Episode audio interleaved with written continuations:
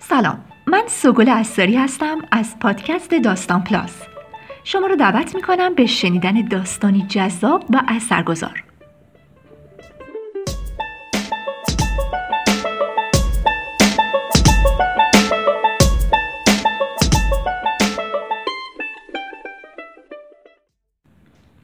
داستان کوتاه یا همه یا هیچ کس نوشته امیر شهلا نویسنده خوشزوقی است که در شماره 99 مجله داستان همشهری چاپ شده.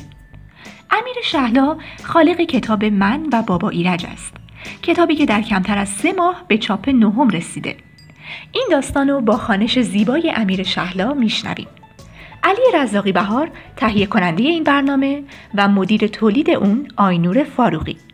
امیدواریم در این مجموعه لحظات خوشی رو برای شما رقم بزنیم.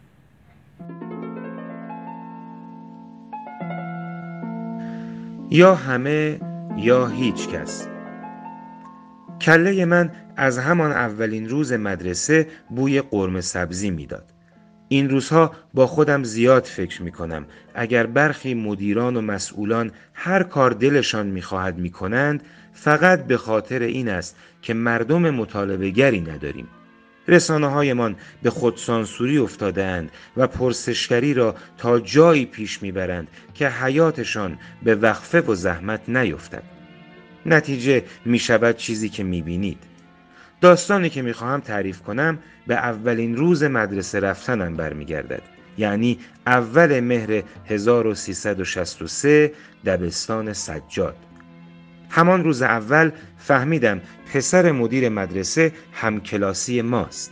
خانم چنارانی معلم کلاس اولمان بود. محمد رضا پسر آقای مدیر را همان صندلی جلو نشاند و چند بار دستی به سر و صورتش کشید. کاری که برای من نکرد و حسابی توی ذوقم خورد. همان ناز و نوازش های تبعیض‌آلود باعث شد از روز آغاز مدرسه نسبت به آپارتاید طبقاتی وارد موضع شوم. محمد رضا در لیست سیاه ذهنیم قرار گرفت و حسابی نسبت به او و پدرش حساس شدم. زنگ تفریح که خورد پس از چند دقیقه از بلنگو صدایی بلند شد و محمد رضا به دفتر فراخوانده شد. حس پلیسی هم گل کرد. و او را تعقیب کردم. از دفتر مدرسه به اتاقی زیر راه پله ها که آبدارخانه مدرسه بود هدایتش کردند و فراش مدرسه از داخل یخشال یک ظرف بستنی که عینش را معلم ها در دفتر مدرسه داشتند تناول می کردند به او داد تا بخورد. احساس کردم خون داخل رکهایم دارد می جوشد. قلبم زربان گرفته بود و از این همه تبعیض و ناروایی بین پسر آقای مدیر و خودم عصبانی شده بودم. بی محابا به سمت دفتر مدرسه رفتم. درب را باز کردم و داخل شدم.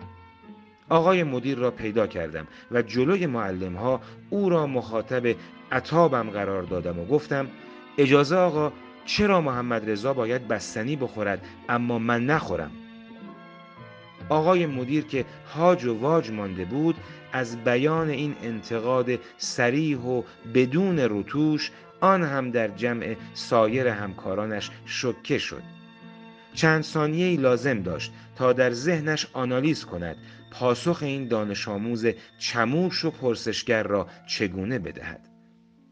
از پشت میزش بلند شد قاه قاه خندید مرا بغل کرد و بوسید و گفت حق با شماست. راست می‌گویی. بعد هم دست در جیبش کرد و مستخدم مدرسه را صدا کرد و به او گفت زود برو و برای این آقا پسر یک لیوان بستنی بخر و بیار.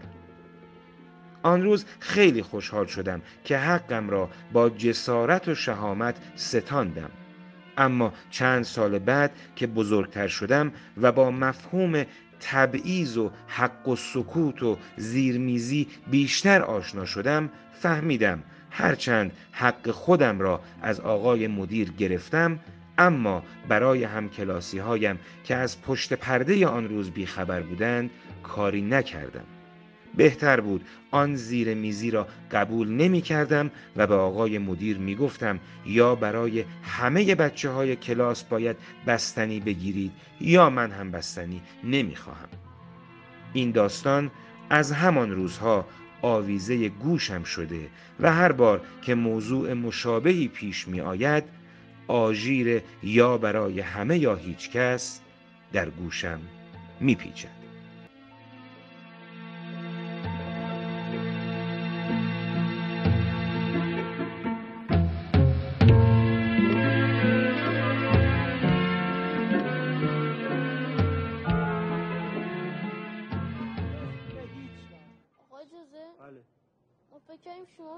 تشویق کنیم چهاردهم تشویق داره برو برو بشین اینا شما مگه اعتراض نداریم بفرمون سریعتر آقا بفرم اجازه؟ بفرم ما به خاطر اینکه شما می‌خواستیم ما رو تشویق کنیم شعر گفتیم آقا. مگه اینجا انجمن ادبی هست چه شعر گفتی؟ برو آقا برو برو اجازه آقا اقلا بزن شعرمون رو بخونیم تا دلمون خنک شه آقا. یالا یالا برو ببینم. چونه می‌زنه. ببخشید آقای نازم.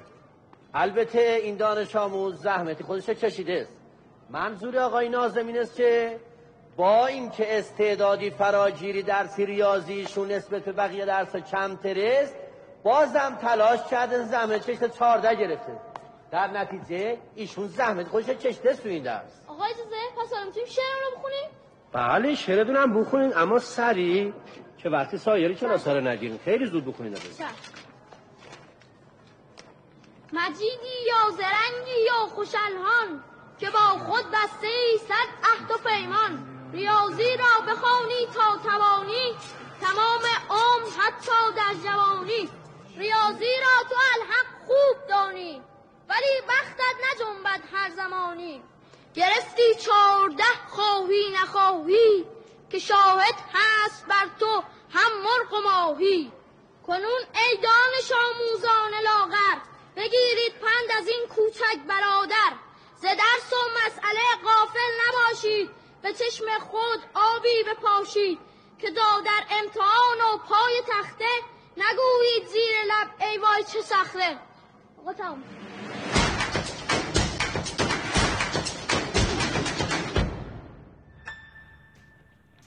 با تشکر از گروه مجلات همشهری.